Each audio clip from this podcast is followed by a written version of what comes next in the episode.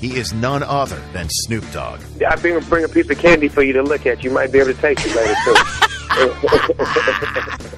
Will Ferrell. I also ran into John Elway in the bathroom. He could have given me a forearm shiver there. He could have rammed my head. Long snapping expert Adam Carolla. We don't call ourselves long snapping experts. What do we call ourselves? You just say black belt. You don't say black belt karate expert. Black belt says it all. Matthew Perry. Our casting director said, "What about Nick Jonas? He's a pretty good actor." And I said, "Okay, great. Someone tell me who he is."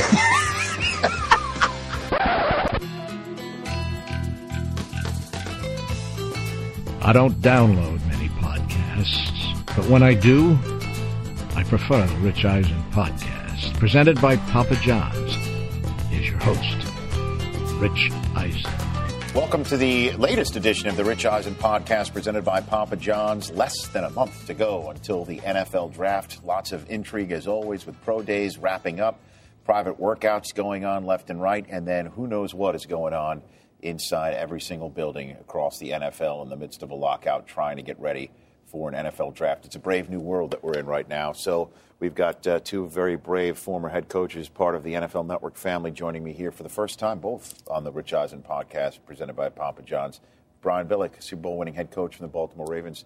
Good to see you here, sir. Thanks for joining us. Appreciate it. Thank you for having me. You bet. And Jim Mora, you're not the first Mora who's appeared on this podcast. I've got a lot to live up to, don't I? If I had ever told you, Jim Mora, that your dad would appear on a podcast before you, I wouldn't have believed it, but he's become kind of a computer guy and an internet guy. Is that right? Oh, yeah. He's right out in the digital world right now. Is he photoshopping stuff for the grandkids? Is he doing that sort of thing? Is he that far? You'd be surprised for a guy his age, as technologically advanced as he is. No doubt. Very surprised. Well, I mean, and Brian, I had his dad on for the week before the Combine, because not talk Combine, talk Oscars, because you know the Oscars is Sunday of Combine Sunday every year. I don't know if the Oscar people are aware that that's the cross section that we see every year. But his dad nailed it. Almost. He was a little too attached to The Social Network. Well, yeah, he did get attached to The Social Network, and I don't know that he was a big King's Speech fan. He wasn't. And I tried to tell him all along that was the winner. I saw the King's Speech tidal wave coming a long way away. Yeah, now football was his job, but I think movies are his passion, Rich. That's fantastic. Now the question is he better than Mooch? Oh, no question about it. Because Steve admitted flat out. He never sees the movies. I read him all 10 films that were up for Best Picture. Hadn't seen one. One by one, asked him if he saw. Hadn't seen one. He said no 10 straight times. But it's still handicapped. When my dad started going to foreign films, I knew that he was serious about this thing. And sitting in there and reading them. And I think what happened is as his hearing started to go, he gravitated more to the foreign films where he could actually read the dialogue. And I told him about my concept about dropping in some Raisinets in the popcorn. Oh, I haven't heard that one. No, you got to go East Coast. Obey. Is that what it is? Try some Obey on your popcorn. Yeah? I know it's East Coast thing, but pretty good. I like that. Try that. Is that a Baltimore thing? Oh, yeah. It's on the crabs, what you put on crabs. It's a seasoned mix. Okay. Get a little Obey, put it in the pot. I have popcorn every afternoon. It's kind of like my 4 o'clock snack. Little Obey on there, very Eastern. Are you going to go Utz potato chips on me as well? No. That's a mid-Atlantic sort of chip, isn't it? Yeah, it is that. No, I go with the popcorn and the Obey. I like it. Yeah, your dad didn't. He was totally thrown off by the whole concept of chocolate and popcorn together. What are you talking about? Chocolate and popcorn? What do you mean? That sounds just like popcorn, and then there's chocolate. You channeled your dad. Yeah. Let's talk draft. Let's talk draft right now. Which do you think is the deepest position, Brian Billick, from what you've seen so far? You know, it's interesting. Everybody keeps coming back to the defensive line, both the tackles and the defensive ends, but they're getting beat up a little bit right now. There's, as is typical, as all these guys were going to be pushed up into it, but whether it's Bowers, whether it's Quinn, whether it's Farley's work ethic, they're all taking on a little bit of water right now. But clearly, I think maybe the best value might be along the offensive line, because I think they might get pushed back behind some of these defensive linemen. So I think if you're in the 20s, you might end up with a pretty good offensive lineman. Because every year you normally hear tackles are going to go. Remember a couple of years ago, I think 5 tackles went in the top 10 or even the top 8.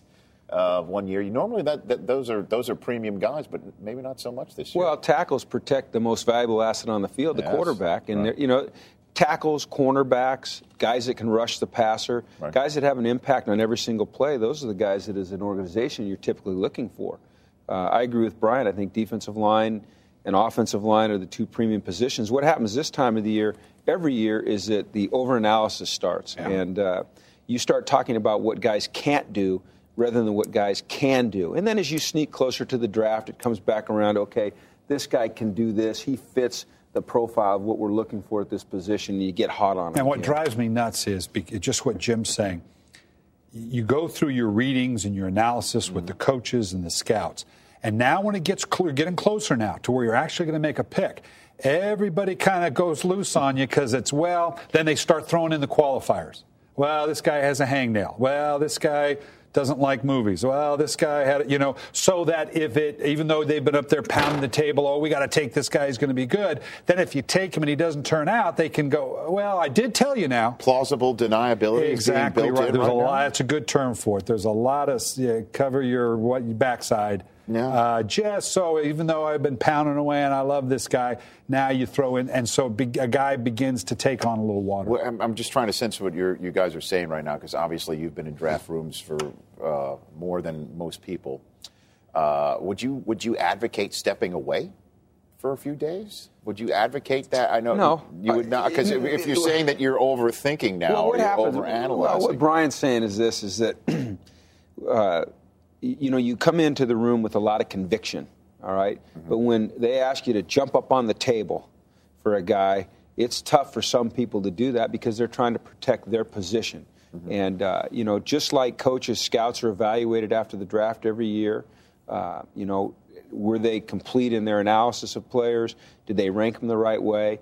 And like Brian said, they want to add qualifiers so that if a guy is a bust down the road, they can say, well, I told you he had this, but... we knew this about him, and it's just, I think it's hard sometimes for scouts to jump on the table for a guy. I've always found it easier for coaches to jump on the table for a guy and say, give me that guy. I want him. I want to work with him. I want to put my hands on him. I want to see if I can develop him. And that drives the scouts nuts because they always feel like coaches fall in love with guys, that they don't look at the full realm of players because as coaches you don't have the time to look at it the same way the scouts do. I always did something that I thought was a little interesting, but about this time, usually probably another week or so, you get through your final set of readings and then you set your board, and that's a cumulative board, and obviously in our case Ozzie Newsom or Eric DaCosta would set up the top 150. And then I would sequester my coaches, and I'd say, okay, we're going to put our own 150 together. And it wasn't as we're going to put our 150, and if ours turns out better than yours, it wasn't to second guess. What I wanted to do was have the two lists, and if the scouts or the made board had a guy at 25, and the coaches had him at 20 or 30. Well, okay, that's a margin. I'm good with that. What I want to retalk, I want to get everybody back together. If we got a guy on one list at 20 and the other guy's at 40 or 45, oh, wait a minute now. Somebody's missing something here. I want to hear the discussion about these two guys. And it may only be three or four guys, but it's not a bad thing to do to come back and kind of rediscuss some of those extremes. And they need to that discussion needs to happen before draft day. Oh, yeah. Because when you get to draft day. You can't have this in the 10 minutes you're on the clock. No, it happens sometimes. It does? I've been in rooms where it's in the first round. In San Diego one year, Dave Wyman and a tight end named Bernstein out of Texas A&M, and we're coming down to the last 10 seconds before our pick, and our GM and head coach are nose-to-nose arguing about who we're going to take. Do you remember who it was over? Rod Bernstein ended up winning. It was Al Saunders versus Steve Ortmeyer, and Alex Spanos stepped in and went with Ortmeyer, and then we knew the power shift had gone towards Ort in that case, but I'd never seen anything like it. I mean, the clock, if you pass the very first pick. Now, this was years and years ago before it became more sophisticated as it is like now, but what's so important to having success as an organization is that everybody in the room believes you're making the right pick. Everyone's on board, that there's a consensus in the room. This is the guy that we as an organization are going to pick. This isn't the coach's guy. This isn't the personnel's guy. This isn't the owner's guy. This is our guy, and you have a plan for success for him. Otherwise, he's likely to fail. And you don't have to agree with it, but you do have to feel like you're exactly right. The room has to feel like, okay, I had my say, and it went against me. They didn't go with my guy or they didn't go with my evaluation. But the one thing you don't want is player or coach going away, well, they're not listening to me, mm-hmm. or I haven't had any input. Then you're starting to create a culture that you don't want to create. Yeah, but you got to break some eggs to make an omelet. Right? Oh, no. I mean, there's some dog cussing going on. Through the month of April, and March is kind of the month where you're out on the road. We're pretty much there right now. We're here. March, everyone's out on the road going to the personal workouts. And then April, you get into those draft meetings, and they will get heated. There will be heated discussion, and everybody will be encouraged to give their opinion. And really, you'd like to walk out of there with no hard feelings. But, like I said, what's important is that there's a consensus in the building when you take a guy. If there's not, mm-hmm. then the chances of that player you pick failing are increased. Yeah, earlier this week, Michael Lombardi, we had him on the podcast. He said that the draft with the Browns. Did you hear that? Before he burned his clothes. He burned his clothes.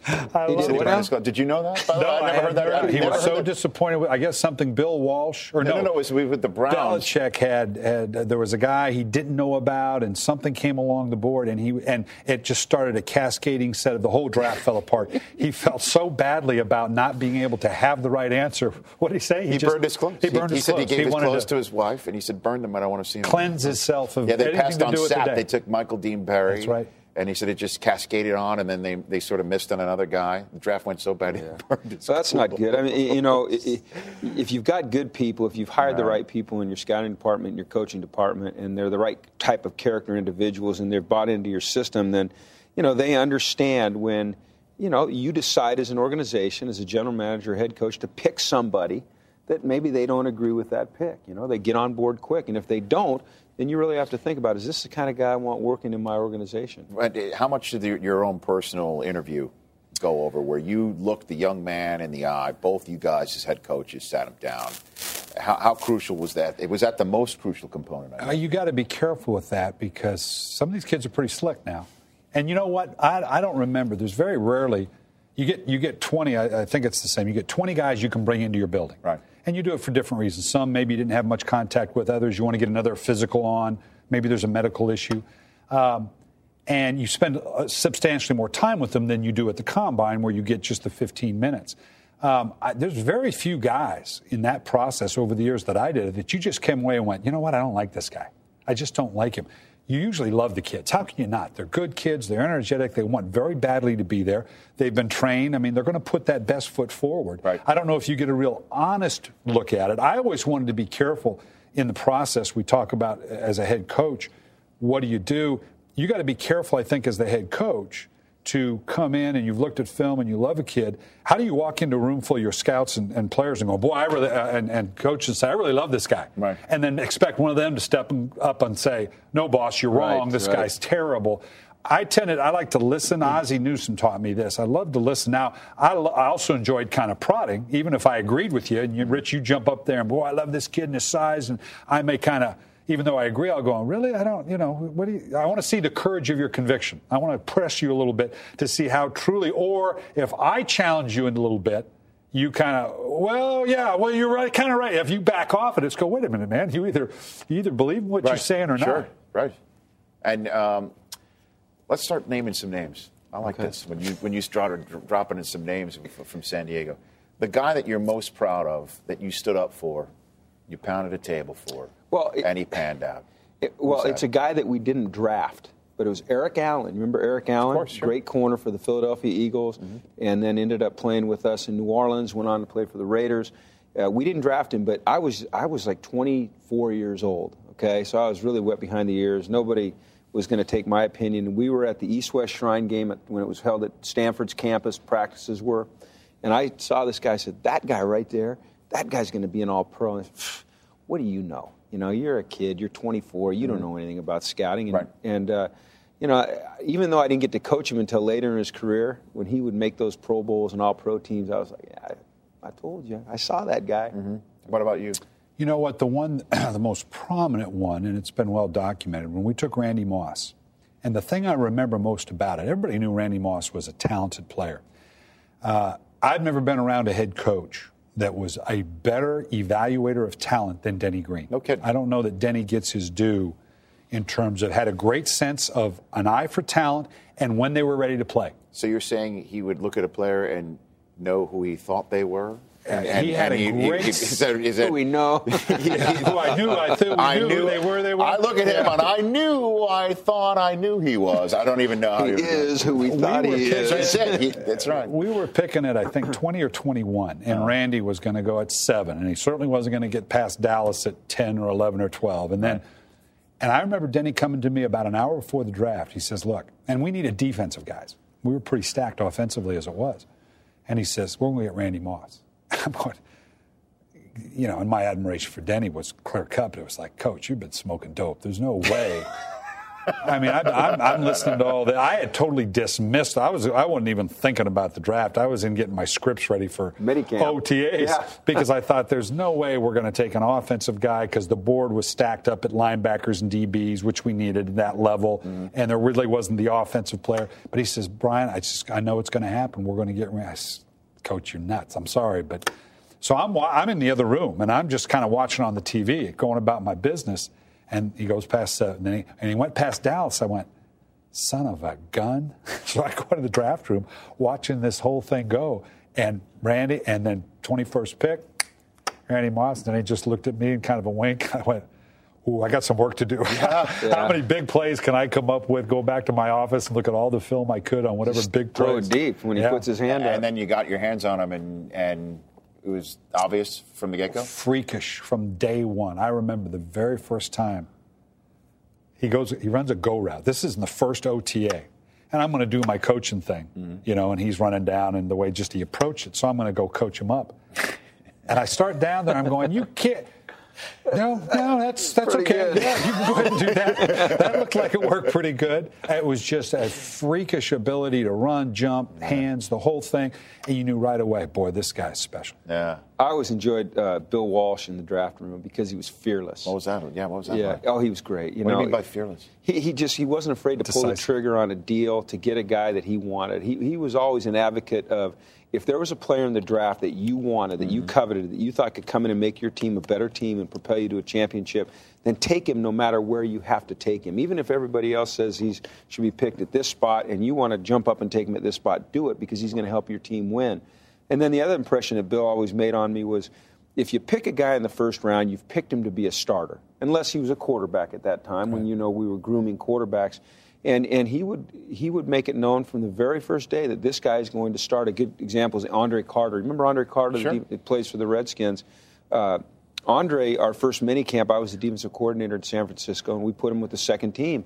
And Bill comes into my office after the first practice and says, now, why did you have Andre with the second team? And I said, well, because, you know, we want to make him earn his spot. And he said, look, we picked him with the 9th pick. He earned his spot. Yeah, that's it. And that was, Bill was just fearless that way. You know, he just believed in getting rid of players before their time had come. He believed in youth, and he believed in being able to just pull the trigger on any trade in the draft that he thought would make his team better. You were his PR guy, right? Yeah.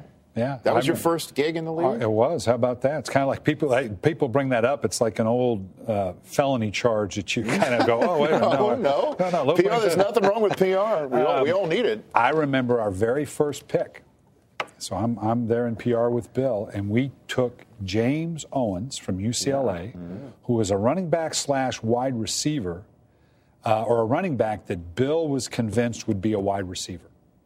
And it didn't work out. We eventually tried moving him to free safety. Didn't work out. And I know that Bill carried that around a little bit. His first draft choice was an abject failure. But it also happened to be the draft we picked up a guy named Joe Montana in the third round. He panned out. He panned out okay. And I will tell you a Joe Montana story. Please do. Because I'm just the PR guy. I'm just there. My job is to get coffee and donuts for everybody and stay out of the way, right? Because this is my first gig in the NFL. Sure. And everybody, this was one back then kind of unique for then. Everybody's in the draft room. Everybody. Every scout, every coach, everybody. And Bill wants input in the whole thing. And I've heard since, and again, I got no horse in this race because, trust me, no one was whipping a pencil out of the air going, Brian, what do you think we ought to do here? I'm just listening, okay? And I've heard a lot of recounts of how we ended up with Joe Montana and who was his advocate and who was pressing him and how. I will tell you this, and I will take this belief to my grave. When we took Joe Montana in the third round, we just took a guy. We really did. The way they had come about him, Sam Weish and Denny Green had gone down to work out James Owens, needed a guy to work him out, happened to be Joe Montana. Denny and Sam came back and said, Bill, you know what? And Bill and Sam particularly, who played for Bill, coached with Bill, knew what Bill was looking for, and of course said, "Bill, you need to look at this guy. There's something special about him," and that's what really brought him to the forefront.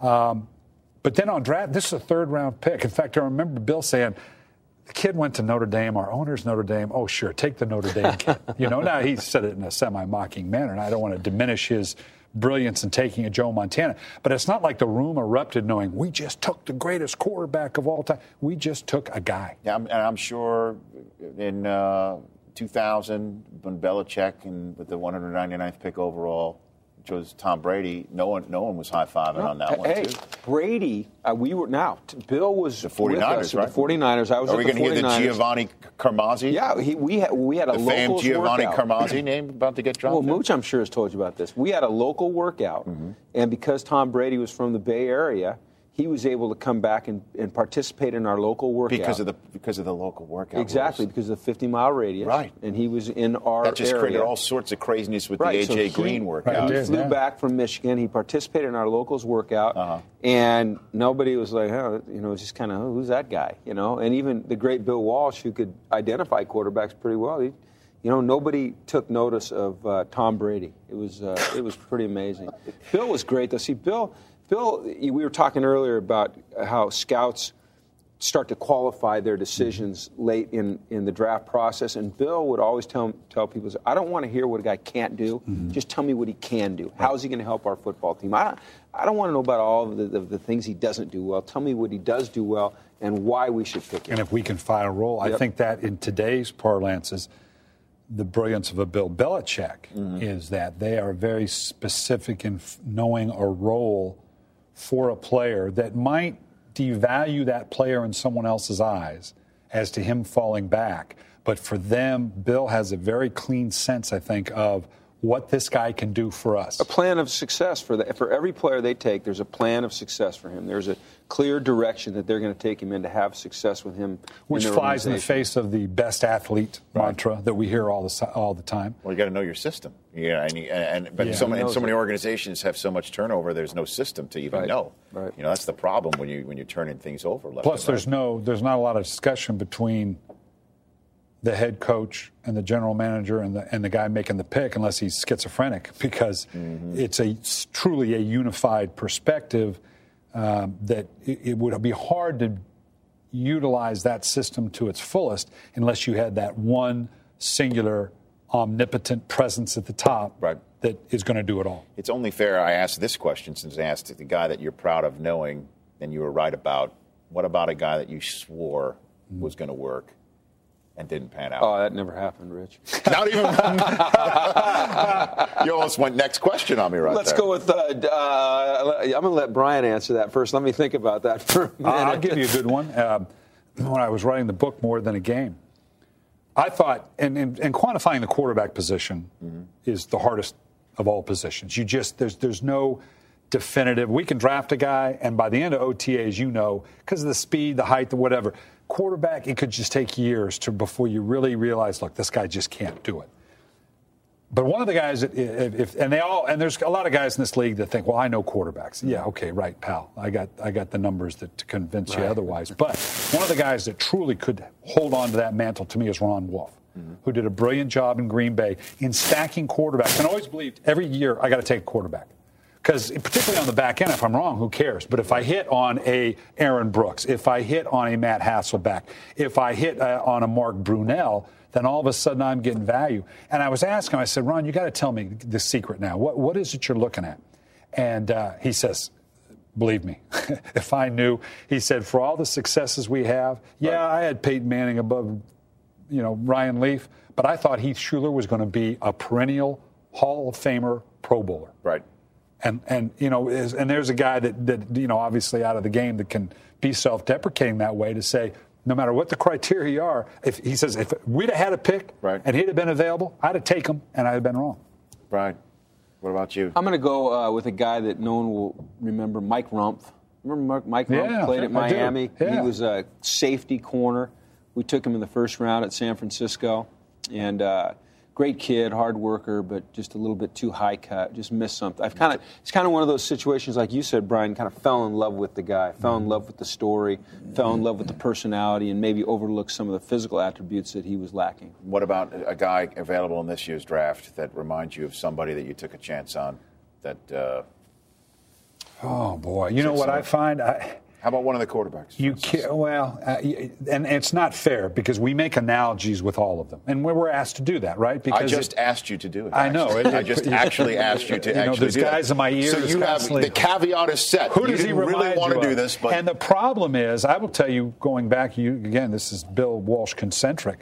When Bill Walsh made the casual comment about Jake Plummer, reminding him of Joe Montana, right?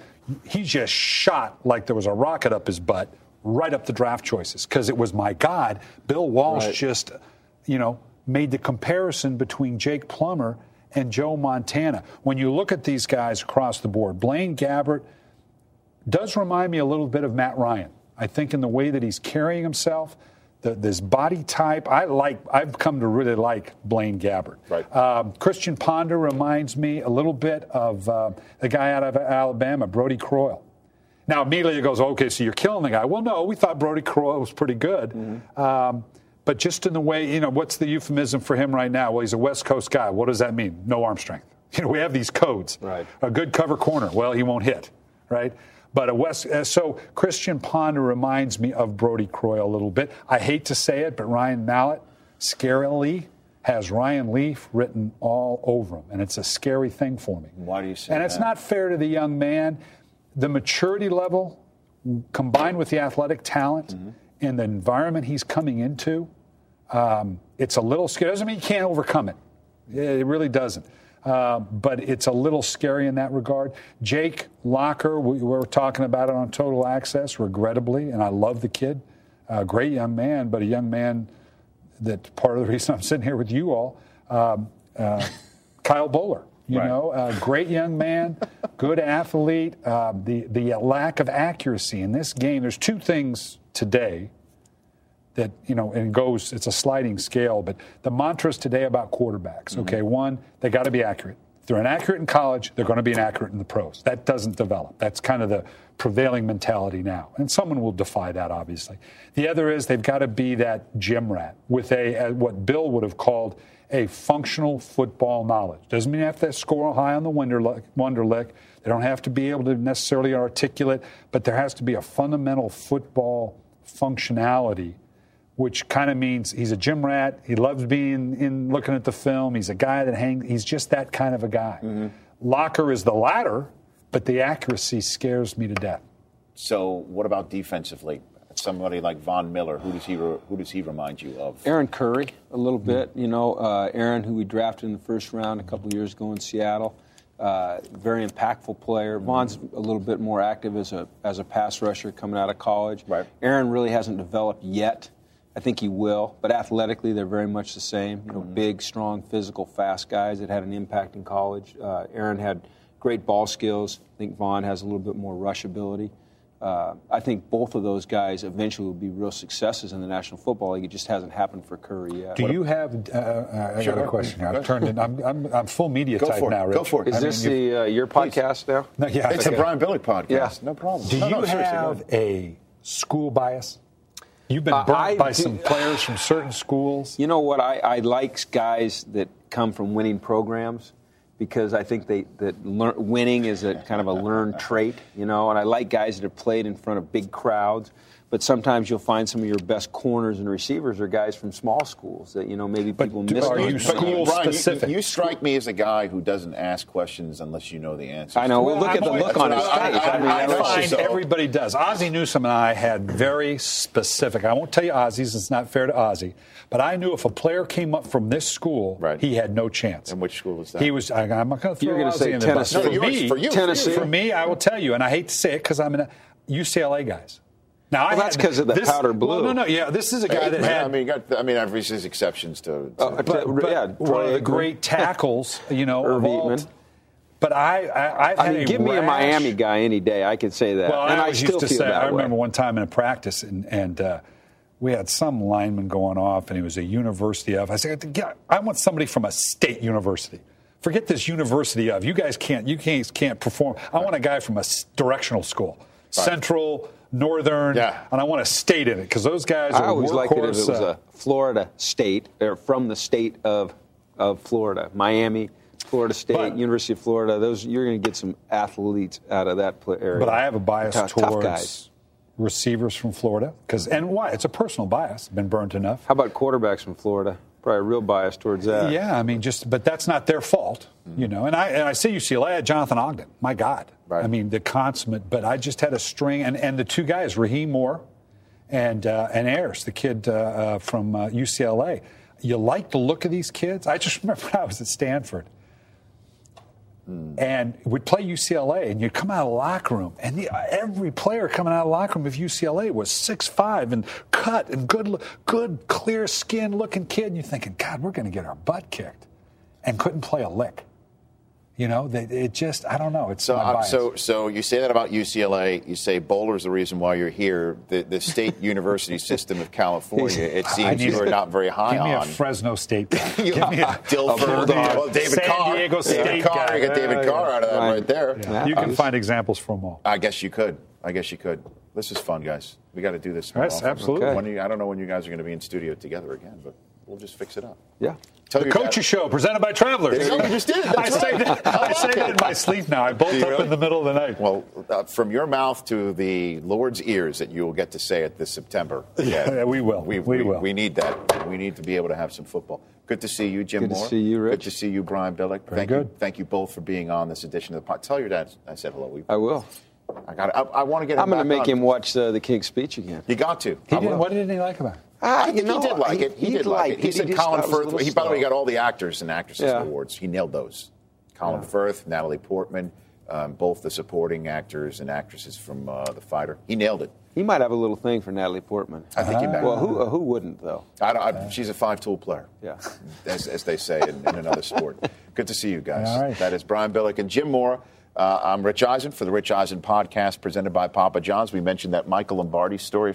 I'd love that. He burned his clothes. Maybe he should have just burned them anyway. I didn't really know what he looked like, whatever his clothes were. But Michael Lombardi, my conversation with Jeff Saturday, if you didn't hear that, that was quite a fascinating conversation. And also the comedian Rob Riggle was on another podcast that you could also see right here on this download page here on either NFL.com or on iTunes. Thank you for downloading this edition of the Rich Eisen podcast. Stay listening, friends.